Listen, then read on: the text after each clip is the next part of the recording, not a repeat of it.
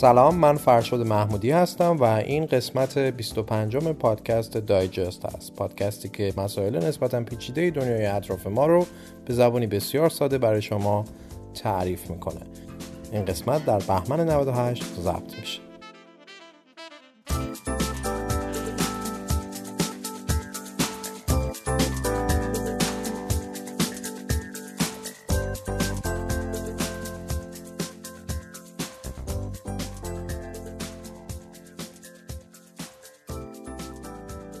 خب با ادامه قسمت قبلی یعنی تکنولوژی های نوین در خدمت شما هستیم و در قسمت قبلی سه تکنولوژی رو بهش اشاره کردیم. یکی بحث هوش مصنوعی بود یکی رایانش ابری و اینترنت اشیا. در این قسمت که قسمت دو از همین مجموعه هست ما به سه تکنولوژی دیگه اشاره می‌کنیم که در تقریبا میشه گفتش که یک قرن اخیر تحول شگرفی رو در زندگی ما انسان ها به وجود آورده. با ما باشید تا بریم ببینیم که این تکنولوژی ها چیا هستن.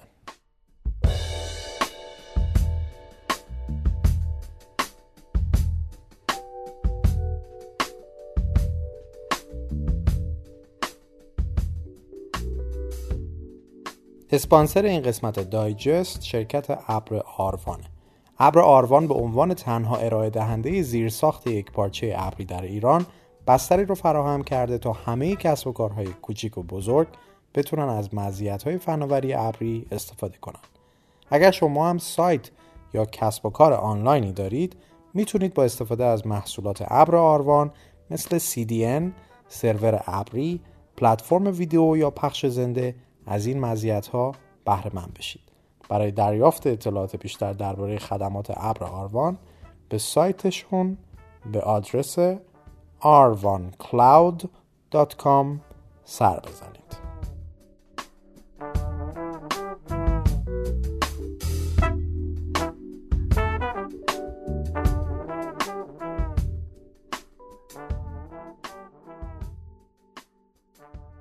کریسپر خب ببینیم که کریسپر چی هست.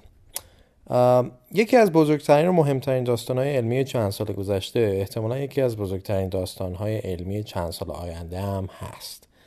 بنابراین الان زمان خوبیه که با داستان علمی ویرایش ژن که به نام کریسپر شناخته میشه آشنا بشیم.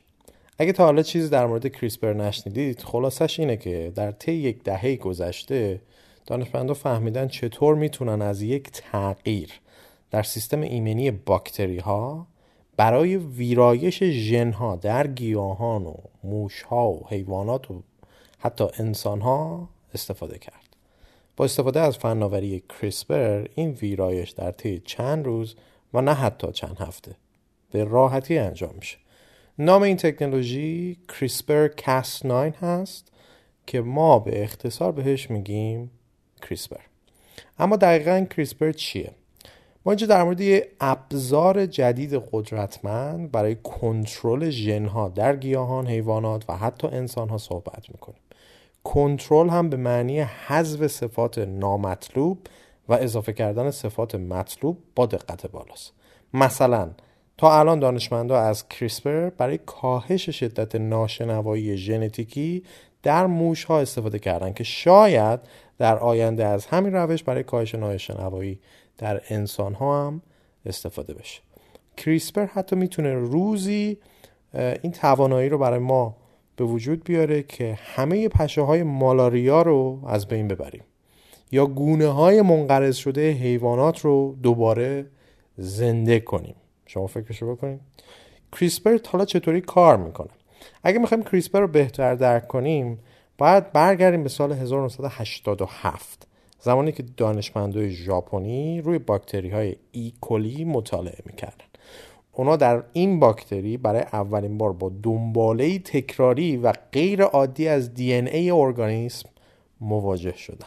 با تحقیقات بیشتر محققات تونستن دنباله ها یا کلاستر های مشابهی در دی ای سایر باکتری ها هم پیدا کنن و بعدا اسم این دنباله ها یا کلاستر ها رو گذاشتن CRISPR. Clustered regularly interspaced short palindromic repeats. با این حال نحوه عملکرد این دنباله ها تا سال 2007 در حاله ای از ابهام بود. تو این زمانه که دانشمندان متوجه میشن که این دنباله های عجیب و غریب در واقع بخشی از سیستم ایمنی باکتری هستند ببینید باکتریا مورد حمله مداوم ویروس ها قرار دارن. بنابراین برای مقابله با عفونت های ویروسی آنزیم های مختلفی تولید می‌کنن. هر زمان که آنزیم های این باکتریا موفق به از بین بردن ویروس مهاجم بشن سایر آنزیم ها هم با یکدیگه همراه میشن تا بقایای کد ژنتیکی ویروس مهاجم رو به قسمت های کوچکتر تقسیم کنن. بعدش این قطعات در فضای کریسپر در باکتریا ذخیره میشه.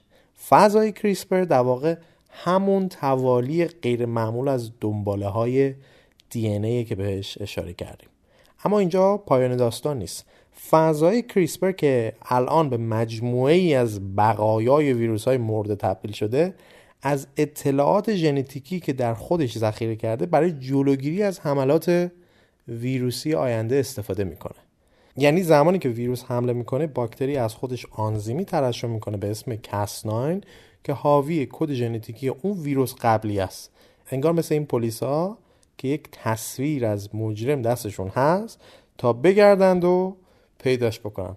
به محض اینکه این آنزیم ها با ویروس ها مواجه میشن نگاه می‌کنن ببینن که مثلا اون ویروس با تصویری که اونا دنبالش میگردن یکی هست یا نه.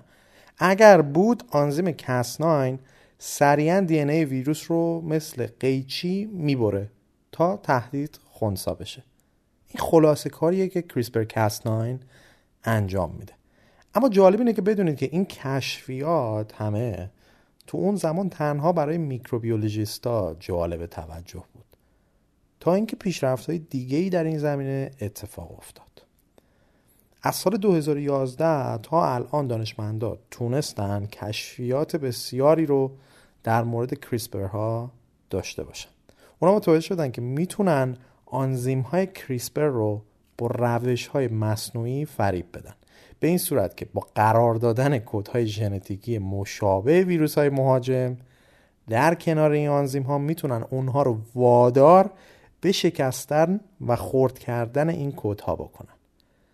پیشرفت های بعدی نشون دادن که می‌تونن برای ویرایش ژن سلول موش ها یا سلول های انسانی از تکنیک های مختلف کریسپر استفاده کرد. بعد از اون دانشمندان متوجه شدن که از طریق کریسپر می‌تونن هر ژنومی رو در هر مکانی از دی که بخوان قطع کنن و در نتیجه استفاده های به شدت زیادی در ویرایش ژن ها می‌تونن از اون داشته باشن و ببرن.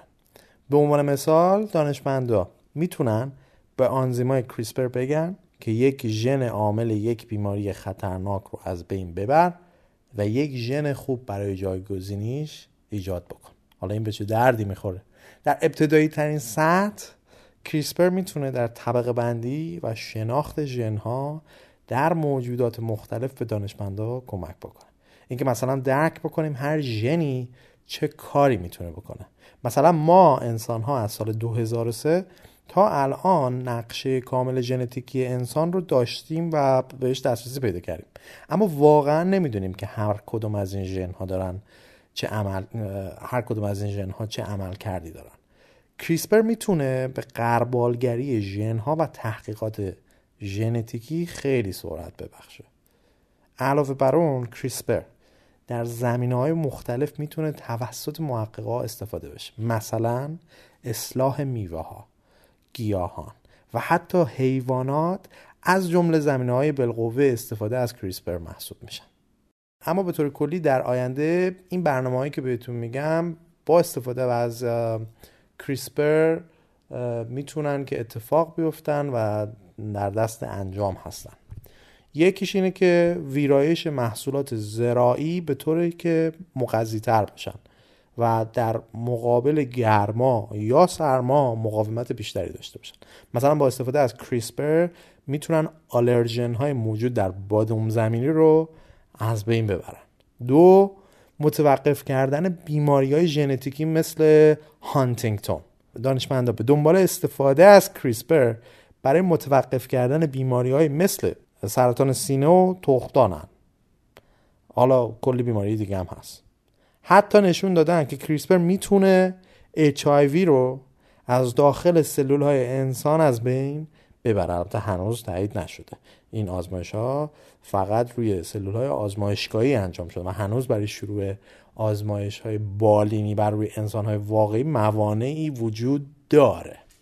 مورد بعدی اینه که می‌تونن در ساخت آنتیبیوتیک ها و داروهای ضد ویروس قدرتمند کمک کنن. مثلا الان ساخت آنتیبیوتیک های تازه برای عفونت های کشنده خیلی سخته و خیلی هم هزینه داره. اما تئوریا نشون میده که استفاده از کریسپر می‌تونه برای ریشهکن کردن باکتریا و ویروس ها خیلی موثر باشه. مسئله بعدی تغییر در گونه های مختلف گیاهی و جانوری. دانشمندان نشون دادن که به صورت نظری می‌تونن از کریسپر برای اصلاح یک گونه استفاده کرد. به این صورت که دانشمندان می‌تونن با استفاده از کریسپر انتقال یک ژن خاص از والدین به فرزندان رو با شانسی نزدیک به 100 درصد انجام بدن. به این ترتیب می‌تونن اطمینان حاصل کنن که یک ژن تغییر یافته به کل جمعیت انتقال پیدا می‌کنه. البته نگرانی بزرگ اینه که اگرچه کریسپر نسبتا ساده و قدرتمنده اما کامل نیست. بازم دانشمندا اخیرا فهمیدن که روی کرده ویرایش ژن می‌تونه به طور ناخواسته اتفاقا بخش بزرگی از دی ای رو از بین ببره و از نو تنظیم بکنه. این تنظیم مجدد دی ای می‌تونه سلامتی انسان رو تحت تاثیر قرار بده. همچنین اخیرا مطالعاتی هم به وجود اومده که نشون میده سلولایی که با استفاده از فناوری کریسپر ویرایش شدن می‌تونن ناخواسته سرطان رو اتفاقا سبب بشن. فعلا عدم قطعیت زیادی حول محور کریسپر وجود داره. خلاصه که بحث ویرایش ژنها در دنیای علم بسیار داغ و مباحث مفصلی هم در موردش در جریانه. از بحث های اخلاقی و مذهبی در مورد ویرایش ژنهای انسان گرفته تا اینکه شاید این دستکاری کردن های ژنها باعث بشه اتفاق عجیب غریبی تو آزمایشگاه بیفته که کل بشریت رو تهدید کنه. مثلا مثل این فیلم های زامبیا. البته شوخی می‌کنم. اما اگر خواستید بخونید و راجع به کریسپر اطلاعات بیشتری داشته باشید مطالب خیلی زیادی در این حوزه وجود داره. ما اینجا فقط سطح قضیه رو روش اشاره می‌کنیم.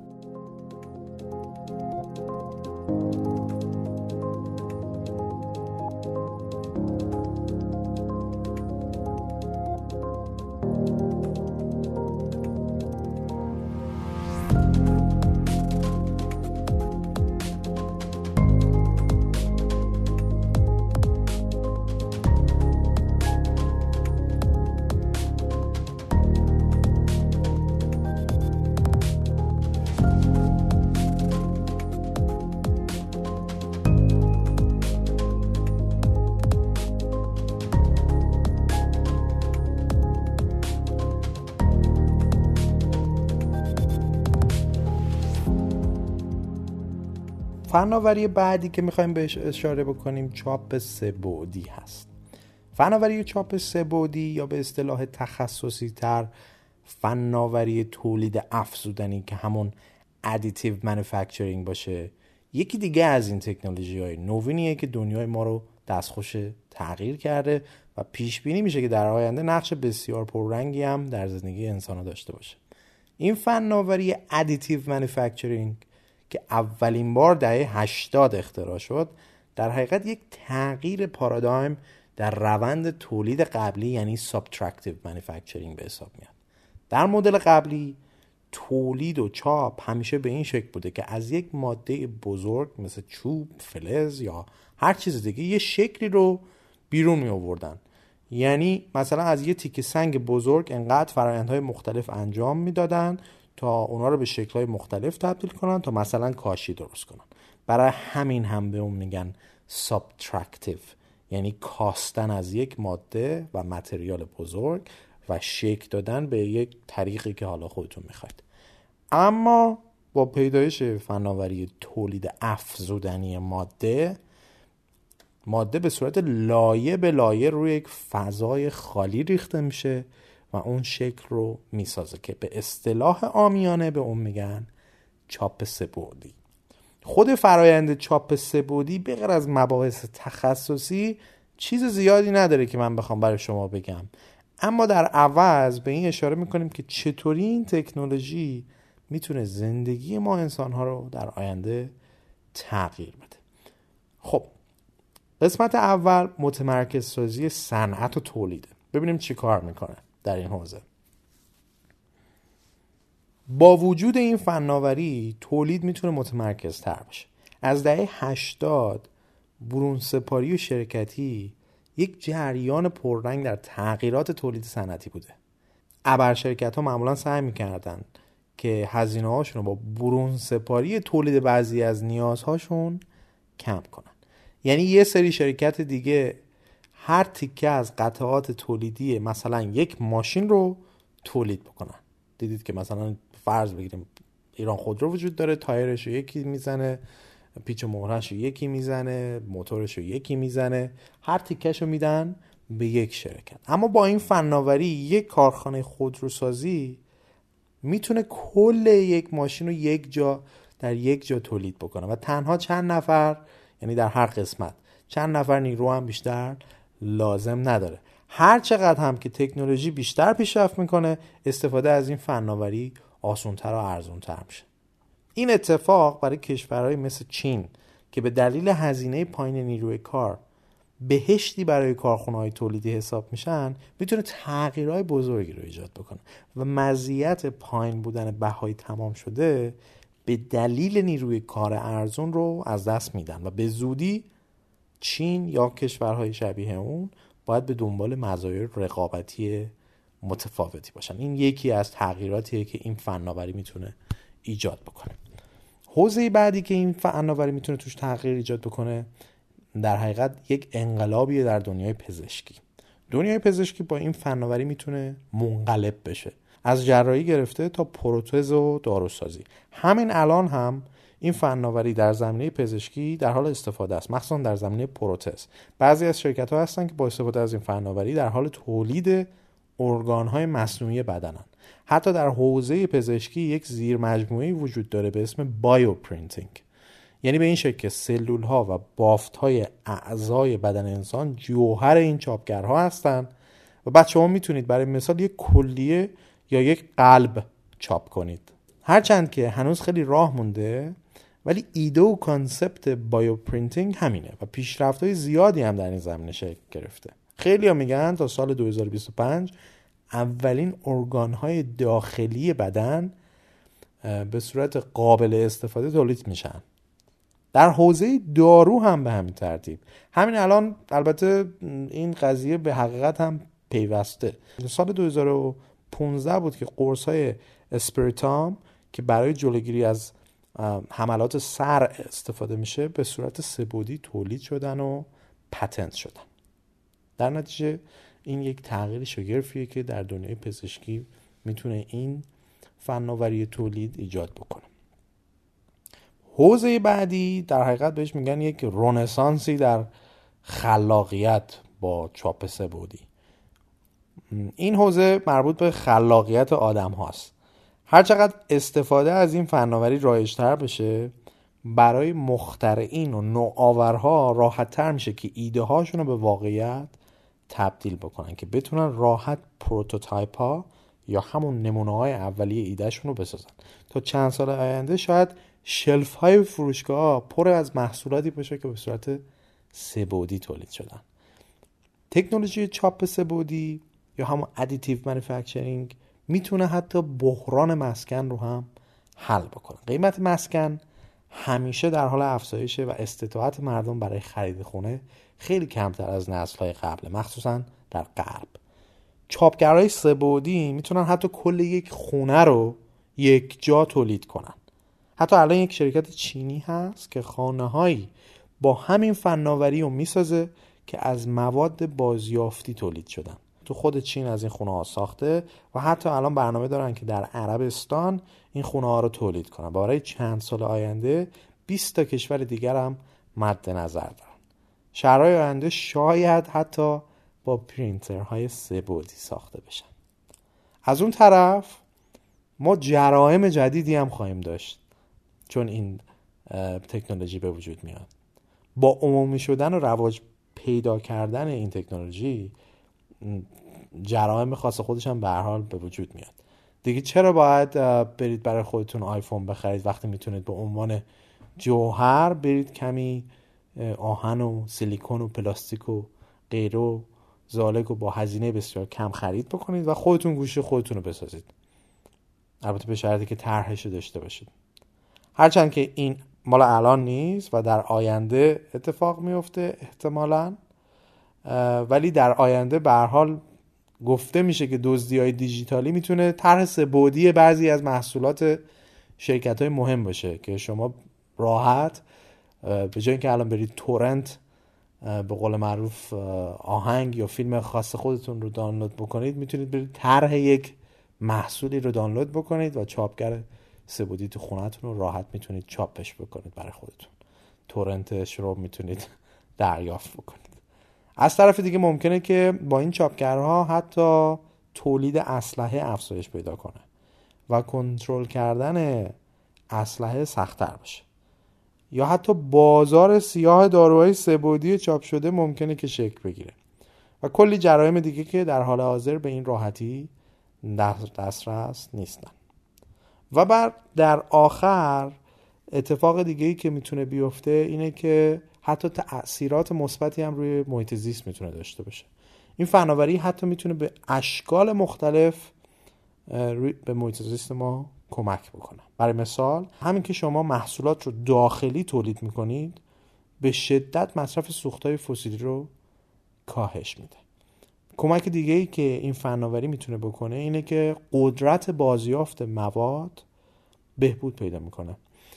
پلاستیک، فلز، کاغذ همه اینها می‌تونن به عنوان جوهر چاپگرهای سه‌بعدی استفاده بشن. امری که باعث میشه مصرف انرژی کاهش پیدا کنه. و در نهایت همونطور هم که در ابتدا گفتیم به دلیل اینکه تفاوت عمده ای با subtractive manufacturing داره باز هم انرژی کمتری در تولید استفاده میشه که همگی تاثیر زیادی روی محیط زیست ما داره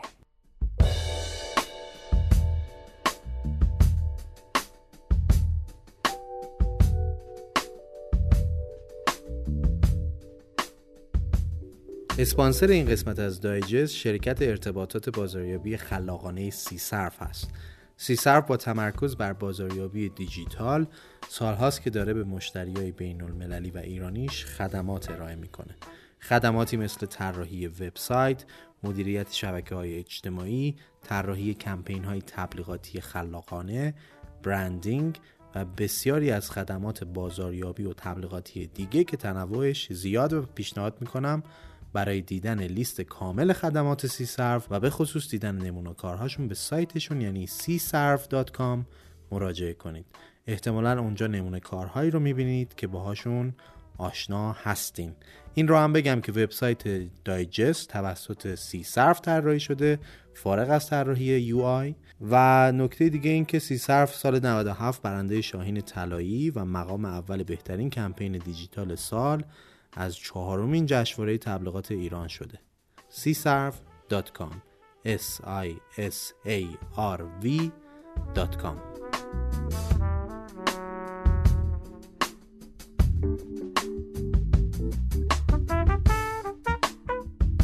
خب بریم سراغ تکنولوژی بعدی و اون هم نانو تکنولوژی. تصور کنید وارد یک اتاق پذیرایی میشید. و به جای دیدن میز و صندلی یا اعضای خانوادهتون اتم ها و مولکول های سازنده اون رو می‌بینید. یعنی تصور کنید همه چیز در مقیاس نانو کوچیک شده و شما نه تنها می‌تونید اجزای سازنده اشیا و موجودات زنده رو ببینید بلکه قادر به تغییر اونها هم هستید. حالا اگه شما بتونید که این ذرات بسیار ریز رو به شکل جالبی کنار هم قرار بدین مثل تیکه های لگو. احتمالا می‌تونید همه جور مواد جدیدی با اونها خلق کنید. از دارو گرفته تا تراشه های کامپیوتری فوق سری. در نتیجه ساختن چیزهای جدید در این مقیاس بسیار کوچیک رو نانو تکنولوژی میگن که امروزه یکی از هیجان انگیزترین حوزه های علم و فناوریه که می‌خوایم بیشتر در موردش حرف بزنیم. حالا ببینیم که این ابعاد نانو یعنی چی. ما انسان ها در مقیاس متر و کیلومتر زندگی می‌کنیم. بنابراین تصور دنیایی که از ابعاد بسیار بسیار ریز ساخته شده باشه خیلی سخته. ممکنه در کتاب ها یا مستندهای تلویزیونی تصاویر واضحی از ذرات گرد و غبار یا حشرات ریز دیده باشیم. این تصاویر در ابعاد میکروسکوپی هستند که با میکروسکوپ های الکترونیک ثبت شدن و بزرگ نمایی در حد چند میلیون دارن. اما نانو به معنی کسری از میلیارد هست. یعنی یک نانومتر یک میلیاردوم متره. به عبارت دیگه نانوسکوپ هزار برابر کوچکتر از مقیاس میکروسکوپی هست. که همونطور که گفتیم یک میلیارد کوچکتر از دنیایی که ما هر روز توش زندگی می‌کنیم و مشاهده می‌کنیم. بذارید اینجا مثلا ابعاد بعضی از این چیزهای ریز رو که همیشه میشنویم رو براتون بگم. یک اتم برای مثال یک دهم نانومتر تقریبا سایزش هست. یک پروتئین معمولا حدود ده نانومتره. یا یک باکتری حدود 200 نانومتره. قطر یک رشته تار موی انسان یه چیزی حدود بین 50 تا 100 هزار نانومتر حدودا. اینا رو گفتم که یک سنسی داشته باشیم از این ابعادی که در اسکیل نانو اتفاق میافتن. حالا با اینکه زندگی ما در مقیاس متر با معنیه اما نمی‌تونیم از مقیاس های میلیاردها برابر کوچکتر هم چشم بشی کنیم. اگر به چمنهای داخل پارک یا باغچه خودتون نگاه بکنید می‌دونید که رنگ اونا سبزه. یک کم تصویر بزرگتر بکنیم کپسول های سبز رنگی رو داخل سلول های گیاهی می‌بینیم. که از نور خورشید انرژی می‌گیرن. باز اگه بزرگ نمایی بکنیم بیشتر ادامه بدیم می‌بینیم که این کپسول ها از کربن، هیدروژن و اکسیژن ساخته شدن. کشفیات ما به همینجا ختم نمیشه. اتم ها، ها و حتی قوانین فیزیکی مانند نیروی گرانش در ابعاد نانو مفهوم و رفتار دیگه ای پیدا می‌کنن. حتی خصوصیات شیمیایی مولکول ها هم در مقیاس نانو با مقیاس معمولی متفاوتن. درک این تفاوت ها و فهمیدن رفتار ذرات در ابعاد نانو به معنی علم نانوه وقتی که علم نانو رو درک کردیم آمادگی اینو داریم که فناوری نانو رو انجام بدیم. چرا که فناوری یعنی عملی کردن علم. حالا ببینیم که چطور میشه که فناوری نانو رو یا این علم نانو رو به قول معروف عملی کرد. مطمئنا نمی‌تونیم با انگشتای دست ذراتی در حد نانو رو کنار یک تیکه قرار بدیم و مواد ویژه‌ای به دست بیاریم. این کار مثل این میمونه که مثلا سعی کنیم با یک چنگال 300 کیلومتری شام بخوریم. نمیشه. برای انجام فناوری نانو تجهیزات خاص خودش هم مورد نیازه. مثلا دانشمندا تونستن میکروسکوپ های الکترونی رو توسعه بدن که به ما این امکان بده که ذرات رو در مقیاس نانو ببینیم و همچنین بتونیم دستکاریشون بکنیم. حالا سوال پیش میاد که خب فناوری نانو در چه زمینه های کاربرد داره؟ مزایای گسترده فناوری نانو در دهه های آینده اتفاق میفته اما در حال حاضر فناوری نانو با روش های گوناگون به بهبود دنیای ما هم کمک می‌کنه.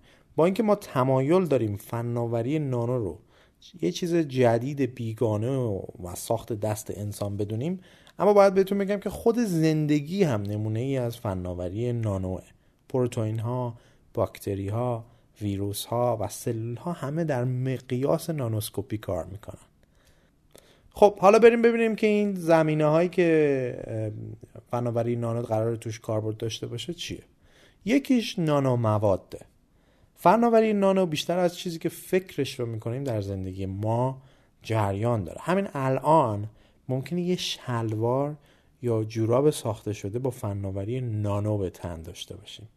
روی فرش نانو راه بریم. یا یک چمدان به قول معروف نانو با خودمون حمل کنیم به سمت فرودگاه. همه این محصولات می‌تونن از پارچه های روکش شده با نانو ها ساخته شدن. یعنی چی؟ یعنی الیاف ریز این پارچه ها انقدر ریزن که خاک به داخل اونها نمی‌تونه نفوذ کنه و سطح خارجیشون تمیز باقی میمونه. اینکه بعض موقع شما می‌بینید که نوشته که این جوراب نانوه حالا فارغ از اینکه فیک هست یا نه این یعنی اینکه الیاف انقدر ریزه که این خاک نمی‌تونه ورود پیدا بکنه به داخل به قول معروف اون جوراب. حتی بعضی از برندهای لوازم آرایش بهداشتی هم از فناوری نانو در ساخت ضد آفتابهای خودشون استفاده می‌کنن. به این ترتیب که با وارد کردن ترکیب تیتانیوم دیوکساید به داخل ضد آفتاب ها پوست شما رو با لایه از اکسید روی پوشش میدن که راه پرتوهای مزر فرابنفش خورشید رو به قول معروف سد می‌کنه. از فناوری نانو در رنگ های مقاوم در برابر خوردگی و پوشش ضد خراش در مقابل در اتومبیل ها هم حتی استفاده میشه. وقتی یک پوششی روی مثلا دور ماشینتون می‌کشن و هیچ وقت دیگه خط نمیافته. احتمالا اینو خیلی تبلیغاشو تو تلویزیون و این برام دیدید که که محافظ ضد خشه. این نانو مواد می‌تونه اینجا کاربرد داشته باشه. نانو تیوب های کربنی هم از جذابترین نانو موادان. یه سری تیوب هستن که وسطشون خالیه ولی به شدت به دلیل تراکم بالای مولکولی و ساختاریشون مستحکمن. و می‌تونن اونها رو به فیبرهای طولانی با هر سایزی که دلشون بخواد دانشمندا رشد بدن. حتی اخیرا ناسا این ایده رو مطرح کرده که شاید نانوتیوب های کربنی بتونن برای ما انسان ها در ساخت یک آسانسور فضایی استفاده بشن. یعنی یک لوله کربنی که از زمین تا فضا کشیده شده و از طریق این لوله بتونن انسان و تجهیزات رو به فضا انتقال بدن به جای موشک ها مسئله بعدی نانوچیپان یا نانو تراشه ها یه شکل از نانو تکنولوژی که همه از اون استفاده می‌کنیم میکرو الکترونیک هست. این کلمه میکرو اشاره به این داره که تراشه های کامپیوتری در مقیاس میکروسکوپی کار می‌کنن. اما از وقتی که در دهه 1970 مفهوم میکروچیپ یا تراشه خلق شد مهندس های الکترونیک راه های مختلفی رو پیدا کردن که تعداد سویچ های ترانزیستوری بیشتری در مدارهای یک پارچه کامپیوتری جا بدن. که چی بشه؟ که قدرت و سرعت اونا رو افزایش بدن. نانو تکنولوژی باعث میشه که این افزایش مستمر قدرت کامپیوترها که تحت لقای قانون مور انجام میشه به درستی اتفاق بیفته و ادامه دار باشه ارز ترانزیستورهای قرن 21 حدود 100 تا 200 نانومتره. یعنی اندازه یه باکتری حتی. اما باز هم دستگاه کوچکتری در حال ساخت هستن. و این تراشه ها فقط در کامپیوترها قرار نیست استفاده بشن. تو آیپاد شما تو گوشی همراه شما تلویزیون و تمام تجهیزات الکترونیکی دورورتون که الان دارید می‌بینید. اینکه هر دفعه می‌بینید یه چیزی هی باریکتر میشه سرعتش بیشتر میشه یکی از خواص همین نانو تکنولوژی هاست. مسئله بعدی نانو ماشین هان یکی از جالبترین زمین های فناوری نانو امکان ساخت ماشین های فوق العاده کوچیکه مثل چرخدنده و سویچ و پمپ و موتورها.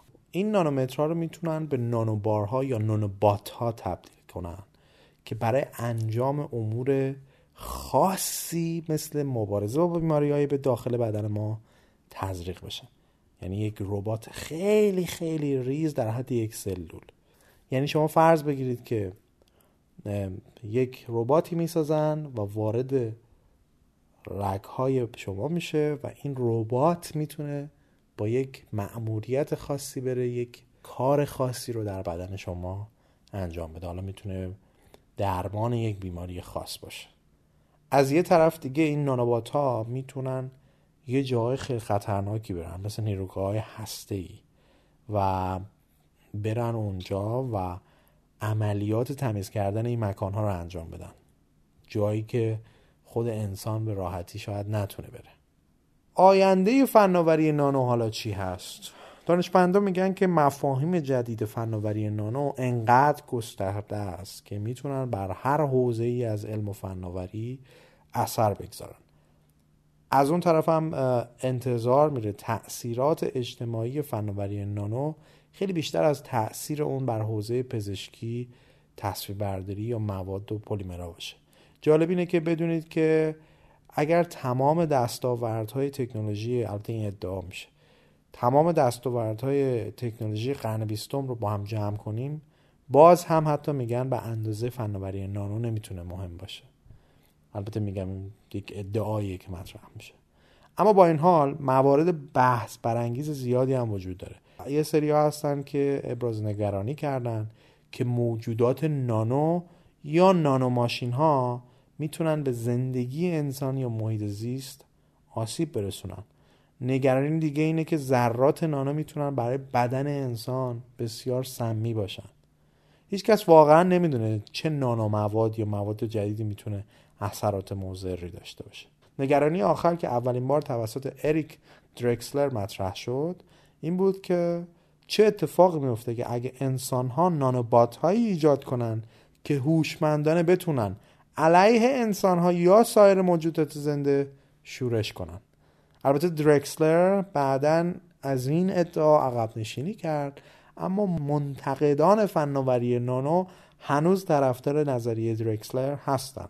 به حال اگه بخوایم به این نظریه هم این کامل فکر بکنیم ما دیگه در حقیقت هیچ اختراعی نخواهیم داشت و هیچ نوآوری هم به وجود نمیاد.